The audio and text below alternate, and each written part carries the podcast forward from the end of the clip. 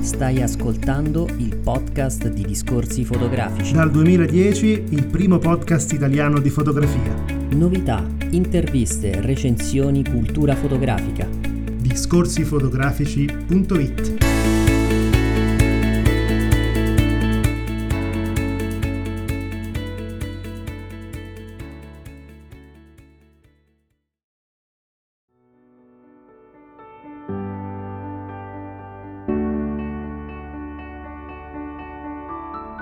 Tutto ciò di cui hai bisogno, disse una volta mentre un noto fotografo parlava della psicologia dietro una delle sue foto, è un po' di fortuna e muscoli sufficienti per far scattare l'otturatore. Avrebbe potuto aggiungere un buon occhio, un cuore e un fiuto per le notizie, perché tutti questi erano evidenti nel suo lavoro. Con le parole di Judith Fried, vi diamo il benvenuto a questa puntata di discorsi fotografici dedicata alla fotografia internazionale del Novecento. Parleremo della mostra David Chim Seymour, Il mondo a Venezia 1936-1956 al Museo di Palazzo Grimani. La mostra, promossa dalla Direzione regionale Musei Veneto, è il secondo appuntamento con i maggiori protagonisti della fotografia internazionale del Novecento che hanno scelto di interpretare Venezia. Circa 200 pezzi esposti tra fotografie, documenti, lettere e riviste d'epoca. Le 150 immagini selezionate, collocate cronologicamente tra il 1936 e il 1956, mostrano i più importanti reportage del fotografo polacco, a cui si aggiungono le serie Ritratti e Personalità, nonché il già menzionato nucleo di foto realizzate a Venezia. Ne parliamo con il curatore e amico Marco Minuz.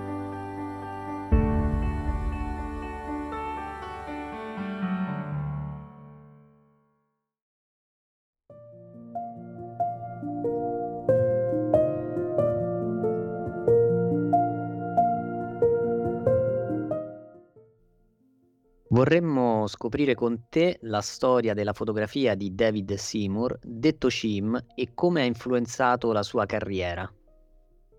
Beh, per prima cosa volevo di nuovo ringraziarvi per questo invito, mi fa molto piacere di poter parlare di questa mostra dedicata a questo fotografo tanto importante per il Novecento, tanto importante per l'agenzia fotografica Magnum, ma un po' dimenticato. No?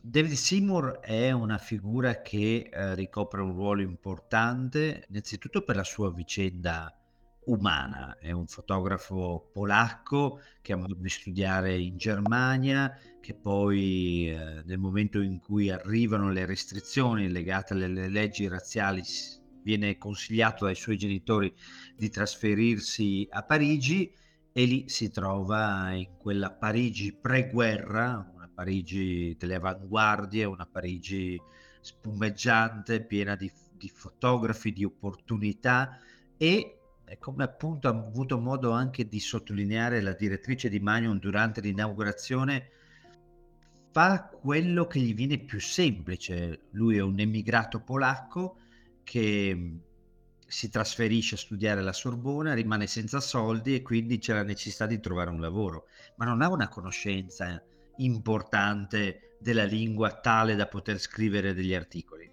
E quindi fa la cosa più immediata che iniziare a fotografare. E inizia a fotografare in un momento di forte trambusto, è il momento delle forti proteste del Fronte Popolare del 1936 in Francia, documenta quel momento e poi di lì a poco inizierà a raccontare, a seguire per un lungo periodo, in più momenti dal 36 al 1939, la guerra civile spagnola. E quell'esperienza lì fu un'esperienza importante perché divenne un fotoreporter che seguiva in prima linea quelle vicende, ma anche ebbe modo di conoscere dei compagni di viaggio, per poi lui furono estremamente importanti che sono Robert Capa, Gerda Taro, che poi verrà a mancare di lì a poco, la compagna di Robert Capa, ma soprattutto anche Henri Cartier-Bresson. Come è nata l'idea di questa mostra e quali sfide significative hai superato nell'organizzarla? Beh, la mostra nasce un po' sul filone del progetto espositivo precedente che avevamo dedicato a Ingemorat, qui all'interno di Palazzo Grimani di Venezia, che è un palazzo estremamente affascinante, molto importante, con degli spazi stupendi. E nella prima occasione, parliamo circa di un anno fa, l'idea era proprio quella di raccontare Ingemorat, ma al contempo di dedicare uno spazio a Venezia e per Ingeborg Venezia rappresentava un passaggio importante perché è proprio lì nel 1951 che scopre che può sviluppare un percorso espressivo con la fotografia. E con il successo che abbiamo ottenuto, perché sono arrivate circa 30.000 persone in questo spazio che è un museo nazionale, c'è stata così la richiesta di riproporre un nuovo progetto. E nel riproporre questo nuovo progetto c'era come punto di partenza era individuare un fotografo non particolarmente conosciuto, che poteva essere così un'occasione per conoscere dal, dai soliti nomi, ma al contempo che avesse dedicato una parte del suo lavoro, quantomeno un reportage, dedicato alla città lagunare.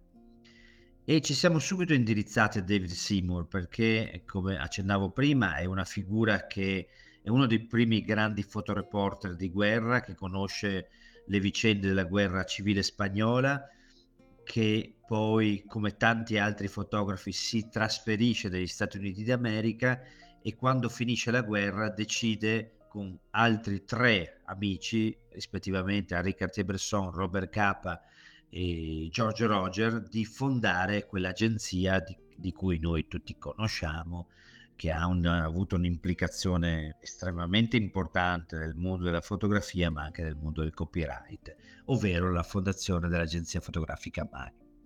E quindi il percorso era proprio quello di un grande maestro della fotografia del Novecento, una grande retrospettiva, ma al contempo dedicare uno spazio anche a Venezia. Le problematiche sono quelle di lavorare in questi spazi così belli, così affascinanti, ma anche così difficili, dove ovviamente è molto difficile esporre le fotografie, bisogna costruire delle strutture, quindi in questo caso eh, ci farebbe anche molto piacere se voi un giorno riuscite a venire a vedere la mostra, abbiamo dovuto creare delle eh, strutture ulteriori perché non si poteva nemmeno appendere le fotografie alle pareti, quindi abbiamo costruito delle strutture eh, davanti alle pareti autoportanti proprio per cercare di ricavare gli spazi per esporre queste fotografie. Al contempo abbiamo cercato però per dare una dinamicità del percorso di lavorare molto con i colori, quindi abbiamo utilizzato una palette di colori, tre colori, colori acidi che inizialmente avevano anche un po' lasciato molto perplesso la direzione di questo museo perché parliamo di un arancione molto fluo, di un verde e di, una, di un azzurro più vicino al tortora ma che poi effettivamente nel momento in cui abbiamo costruito questo percorso ha permesso un po' di dare una nuova visione a questo spazio che è uno spazio veneziano con pavimenti alla veneziana, con stucchi, con decorazioni, quindi è molto importante. E quindi sono le classiche difficoltà nel lavorare in questi spazi, che sono spazi affascinanti, ma che proprio per un motivo di natura conservativa hanno dei forti vincoli che determinano necessariamente dei condizionamenti anche nella costruzione del percorso espositivo. Cosa potranno aspettarsi i visitatori in termini di contenuti ed esposizioni? Inoltre, la mostra seguirà uno stile classico o sarà ispirata alla vita e al lavoro del fotografo? Allora, proprio perché in realtà questa è la seconda occasione. C'era stata una mostra a Palazzo Madama a Torino, ma sono passati anche alcuni anni. Eh, quindi per noi era importante fare in modo che il percorso fosse più leggibile possibile da parte del visitatore già ci troviamo di fronte ad un autore che deve essere scoperto, quindi non potevamo permetterci di schiacciare troppo il piede sull'acceleratore. e quindi abbiamo voluto costruire un percorso cronologico che si sviluppa sui punti principali del suo lavoro, tra cui questa sezione dedicata a Venezia, che permette di accompagnare il visitatore ma al contempo cercare di creare sempre un dialogo con questi spazi che sono meravigliosi e quindi di trovare un dialogo con le metrature di questi spazi, molto spesso molto importanti, con le luminosità diverse da stanza a stanza, quindi non siamo in presenza di uno spazio espositivo moderno, contemporaneo, ma bensì di uno spazio con dei forti vincoli che riflette perfettamente l'organizzazione spaziale di un palazzo veneziano, dove abbiamo costruito però questo percorso anche attraverso la costruzione di nuove strutture espositive. Una parte del percorso, quello dedicato alle celebrità, è costruito, non è esposto a parete, bensì in alcune strutture che sono dei piani inclinati che sono messi ad un'altezza uomo, bacino uomo, che permettono quindi di vedere le fotografie in maniera più diretta. Quindi è un percorso sicuramente classico, è una mostra classica, è una mostra in bianco e nero di un grande maestro e quindi per noi prima di ogni cosa era la volontà di rendere tutto molto leggibile, ma al contempo che ci fosse per ogni sezione una possibilità di approfondire eh, le singole aree. Comunque parliamo di un percorso di circa 170 fotografie. Oltre alle fotografie verranno esposti anche oggetti personali, cimeli legati alla vita di Cim. Allora, c'è una sezione dedicata alla maleta messicana, ovvero la valigia messicana.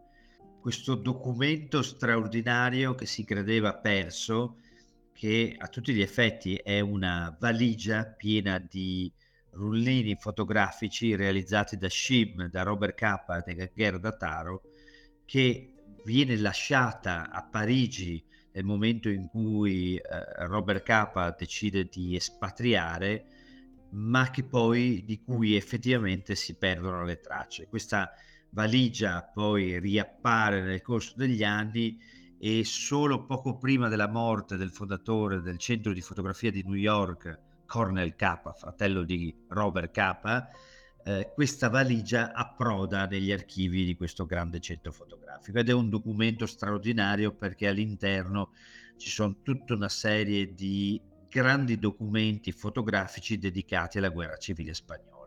Su questa abbiamo voluto creare una piccola selezione di materiale anche con parti con documentazione più intima legata alla vita di di David Seymour come tessere fotografiche, lettere, telegrammi, in particolare quello che dà comunicazione all'agenzia fotografica Magnum che nel 1956 lui per un fatto tragico viene a mancare.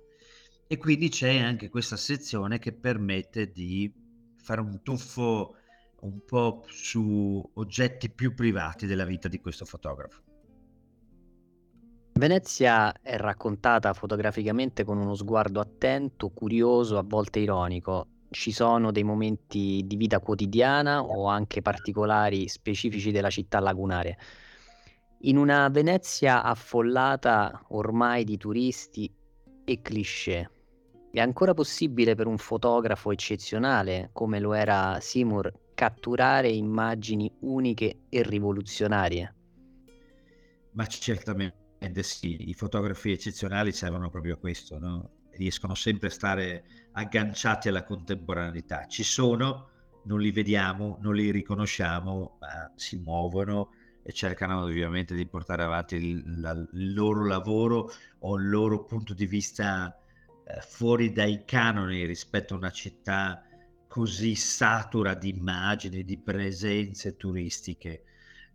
Beh, devo dire che eh, questa selezione fotografica è una scoperta perché se dobbiamo essere eh, diretti, sinceri, il lavoro di David Simon è un lavoro molto importante, consapevole, legato alle conseguenze della, della guerra, quindi anche agli effetti nefasti sulle popolazione, sono i bambini, quindi è una fotografia molto impegnata, molto carica, non leggera. Eppure questa raccolta di fotografie dedicate a Venezia in realtà ci danno una visione un po' diversa, anche un po' distaccata. Abbiamo la fotografia di Peggy Guggenheim che tutti noi conosciamo, che, ma che non associamo al lavoro di David Seymour con i suoi occhiali e lei eh, all'interno della gondola. Abbiamo questa, questa fotografia di questo piccione a cui lui dà un nome, il nome di Arturo, e diventa protagonista di un servizio che viene ritratto in primo piano con un punto di vista specifico che sembra il piccione assumere una dimensione gigantesca. O c'è la fotografia degli operai eh, che scaricano da un palazzo veneziano materiale della Coca-Cola. Quindi c'è una sorprendente in questa serie di fotografie approccio anche ironico, no? più leggero.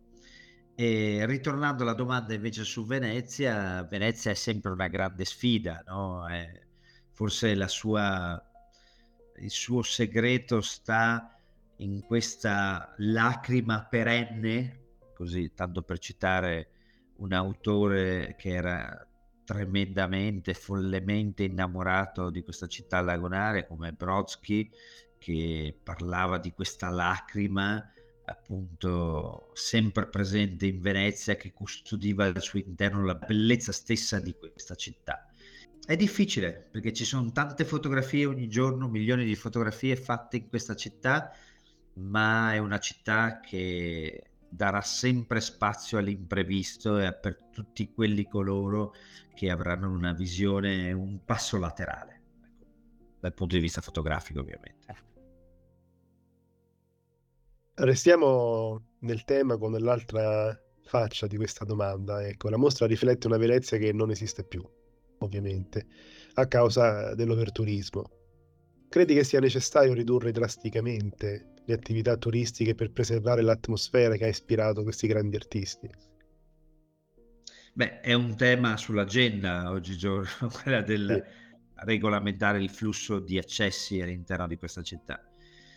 Io sono un po' perplesso che questa, questa prova, questo esperimento che fra poco verrà applicato abbia effettivamente una sua reale come si può dire, che funzioni. Sono invece più dell'idea che Venezia sia un bene di tutti e tutti devono avere l'opportunità di poterla vedere. C'è un tema di afflussi, un tema di afflussi a cui nessuno riesce a dare una risposta, tanto che questo è un esperimento, un po' di mesi per vedere come funziona e poi si vedrà eh, è un dilemma grande, io lo lascerei aperta sempre a tutti, però effettivamente ci sono delle giornate per una persona che la frequenta anche con una certa assiduità in cui vivere Venezia diventa estremamente impegnativo. Il problema poi è che tutto questo enorme flusso di persone fondamentalmente si concentra su due strade e solo su alcuni monumenti o, o luoghi, no? Palazzo Grimani ne è la testimonianza, è a 200 metri da Piazza San Marco e accanto alla Fondazione Querini Stampaglia, che è un museo storico della città, una grande biblioteca, un luogo dove è intervenuto Carlo Scarpa e non solo, tra cui anche Botta. Eppure, eh, essendo a pochi 200 metri, è tagliata fuori da questo grande serpentone di presenza le persone vanno a vedere il Palazzo Ducale, eh, l'Accademia, forse il Corren, Piazza San Marco, Strada Nuova e da lì è finita. Quindi, per essere sincero, non do una risposta, però sono contrario alla limitazione. La tragica fine di Robert Capa, collega di Seymour, ha contribuito a creare o a estendere il mito intorno a Cim? Sicuramente, sicuramente perché, beh, però forse una distinzione va fatta. Shim e Robert K erano due persone che avevano molti punti di contatto, non erano parigini, non erano statunitensi, prendono la cittadinanza americana, vivono l'esperienza della guerra civile spagnola, però avevano due caratteri fondamentalmente diversi. Uno era una persona schiva, Shim, una persona adatta a gestire anche una macchina organizzativa come appunto l'agenzia fotografica Magnum. Dall'altra parte invece c'era una persona con un carattere completamente diverso, incontrollabile, con, con un carattere molto più aperto e quindi erano persone accomunate da dal tema dell'immigrazione, di una cultura eh, che era stata anche messa in seria difficoltà durante la seconda guerra mondiale con le leggi razziali, eh, due persone che avevano cambiato nome, che erano stati costretti a scappare, però la cosa interessante è che erano dei grandi amici, si completavano e nel momento in cui nel 1954, credo fosse un maggio, se non vado errato, Robert K perde la vita in maniera tragica, il testimone nella gestione di questa agenzia dopo un momento di sconforto passa immediatamente a David Seymour che diventa, viene incaricato di diventare presidente. E lui in questi due anni, perché poi nel 1956 anche lui verrà a mancare, fu una persona determinante per mandare avanti l'organizzazione e la crescita stessa di quell'agenzia, perché non dobbiamo anche dimenticarci che in quegli anni lì c'era la necessità di crescere come agenzia e di coprire più aree del mondo, quindi i quattro fondatori non bastavano più, servivano aggiungere altri ed ecco che in quegli anni lì entra così lo ricordiamo, Elliot Erwitt, Eve Arnold, Inge Morat, uh, Berglin, tutte persone che poi, uh, Danny Stock, che vanno a, ad allargare questa famiglia di fotografi.